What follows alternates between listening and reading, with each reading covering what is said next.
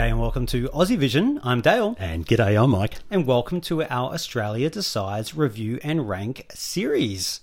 Yes, it's all about Andrew Lambrou and Electrify today. Indeed. And before we get into discussing Electrify, just quickly on Andrew. He's a 23 year old singer songwriter from Sydney. He has a combined 1.5 million followers on various social media. various social media. Do you know them all, Mike? Not a clue.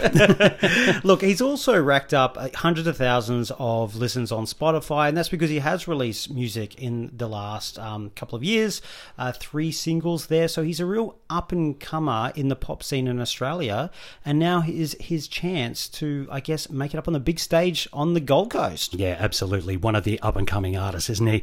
Well, let's have a listen to his song. This is Andrew Lambrou with Electrify.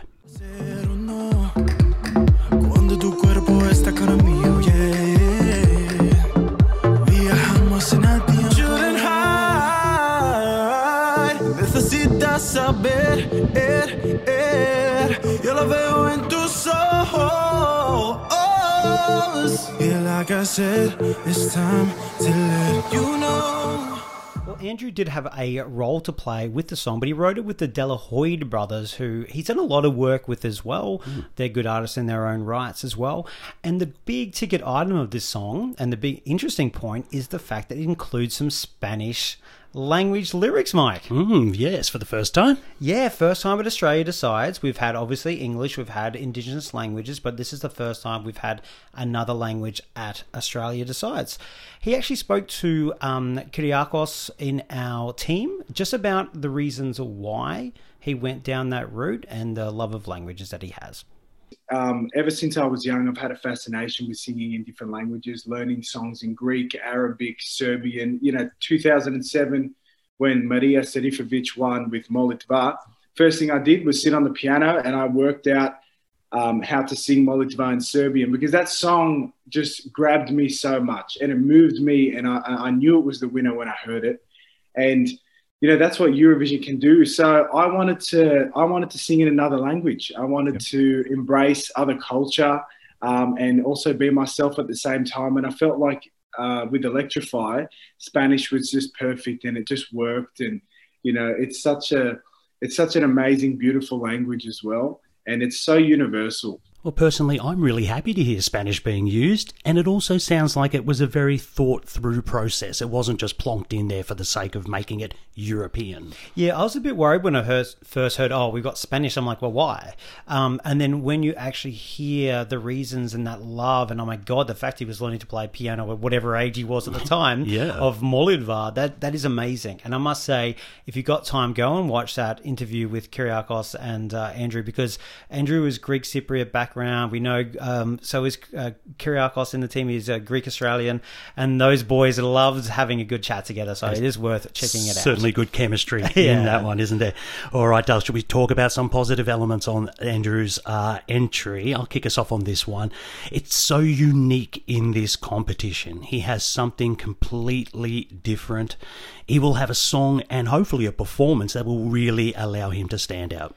Yeah, that European sound of the song is something we haven't really seen at Australia Decides. It's something we don't see a lot in our music at the moment. I mean, even Australians have loved European music in in the past, so I do agree that nothing sounds like this, but it does have some familiar elements.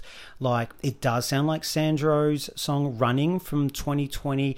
It almost sounds a bit like that Kyat song from Ukraine as well. Mm. And there's even the start of it sounds a bit like Fuego. So there's some familiar stuff about it, all kind of put together in a package that is a little bit different, though. Yeah, definitely.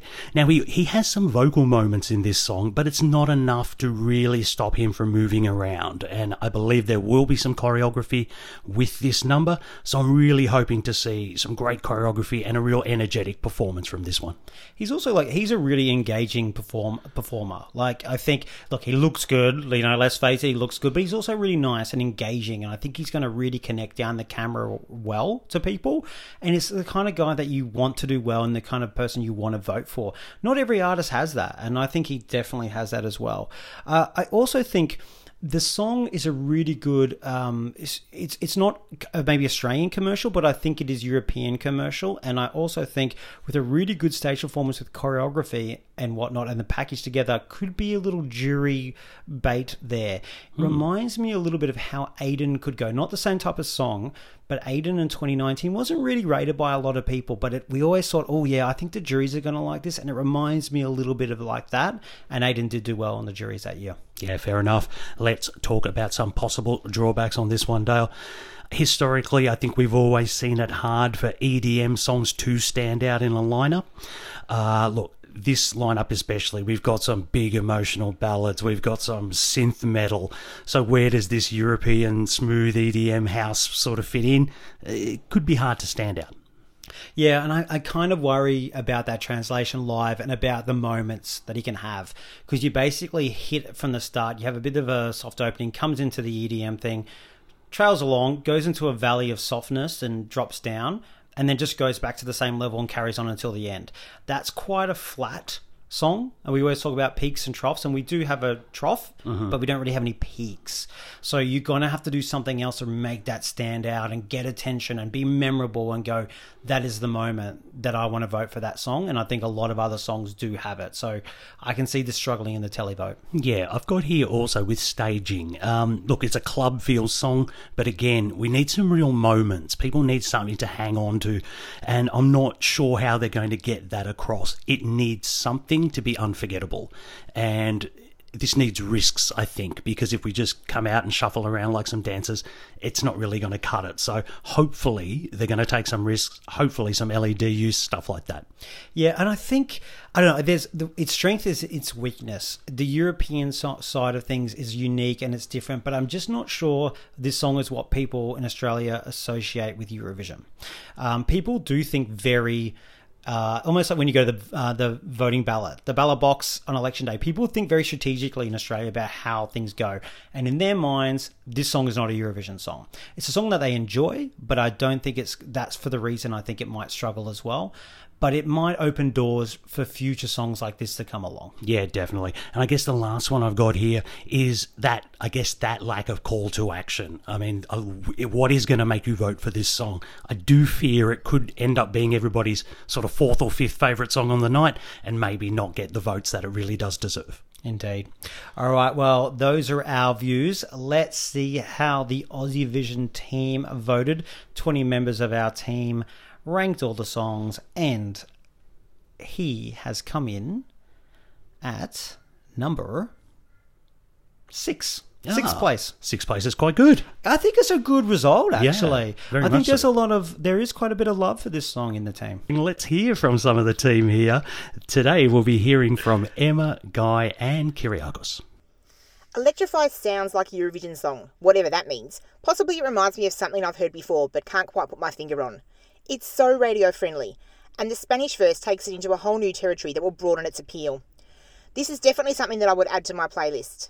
The studio version does have quite an electric sound in keeping with the theme of the song, so I'll be very interested to see how this is performed live and what staging concept is used. It may need something more dramatic in the live version as a climax moment.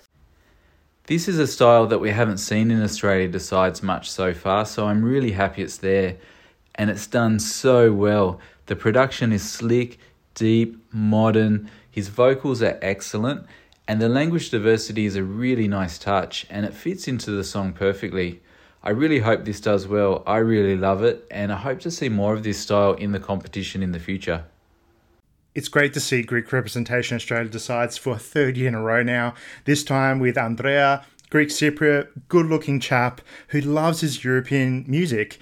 And Electrify is on brand uh, for Andrew. Uh, he's going to give us this Europop, um, which we haven't seen in Australia Decides uh, stage before. It's going to give us a choreography. And I just love the feel of the song. And uh, the Australian audiences are really going to be delighted with this. The Spanish lyrics, love it. Mwah, perfect. Goes with the song, goes with the mood. And yeah, just want to say bravo and kalitiki. I think something that comes up with everybody there is the European sound, the club sound, and of course the Spanish language. That might be, you know, you just talked about what is the wildcard moment, mm. what's the thing maybe it's the Spanish language. Yeah, very much so. It seems like everybody was really bopping along to that European sort of club feel that it's got. And I mean, that is its a big point of difference. So I'm glad it stands out for people. And look, Kyriakos there was loving it. And, you know, again, hello, go watch that interview. It's, it is fun. And I just love to see that because that is representative of Australia. Yeah, very much. So Um, fantastic to see. Very much modern Australia. All right, let's get on to the infamous rap and rank on this one, Dale. I will kick us off. Look, I love that this entry just brings something so different that Aussies perhaps don't associate with Eurovision. It's got a very European feel, which really, really does work for me. Uh, and plus, Australia does have a long history of connecting with European dance music. In our charts for decades, Oh, we've done like that. the 90s. Yeah, so I expect this to have its fans. I really do. I really love the studio version of this, and I'm really looking forward to seeing what Andrew and the team bring this to life. I've ranked this one in sixth place. Oh, sixth place. Bang on with the team on this one, You and are bang on the yeah, team. I found this one keeps going up and up and up for me. So I don't know, maybe by next week this might be one of my faves. So, but it's certainly a good good track. Well, funny you should say that because I start my rap and rank by saying I really enjoyed this, the studio version of it, and I'm enjoying it more and more that I actually hear it. That's literally my opening lines. um, look, I'm not sure this is a competition song. I'll just be frank about it. I really don't think it is, and I think it really may struggle to um, resonate with the televote, but I really love that it is in the competition. I do think it is going to open people's minds and doors for future types of songs that we go in, what we think, and the different genres that we associate with um, Eurovision. So I think Andrew's going to take one on the chin here and take one for the team and and make it you know better in the future for things. Um, really looking forward to seeing what he can do live. I really hope he can elevate it because if he doesn't, I think he might be in a bit of trouble. But if he can, I think he could get a really decent result. Um, so look, overall, I did enjoy it, but I have ranked it in eighth place. Okay, oh well, It's only a couple down on you, and it's a really strong year. it is a competitive lineup, isn't it? Everybody's like, I'm enjoying this. I'm Yeah. listening to this all the time, but it's eighth place for me. No, fair enough. I think there's a lot of goodwill for this song, really, really out there. And, and if he, you're right, if he can elevate this live, I think it could open a few people's eyes. And look, I think it's going to be great to see this song at Australia Sides in the hall and on TV, very similar to the other upbeat songs in here. We've said it before, we'll say it again. There is a lot of ballady songs, and anything that has this is going to give some great life into the show because it's not just about selecting Eurovision winner, it's also just making a really good show of Australian music. Absolutely.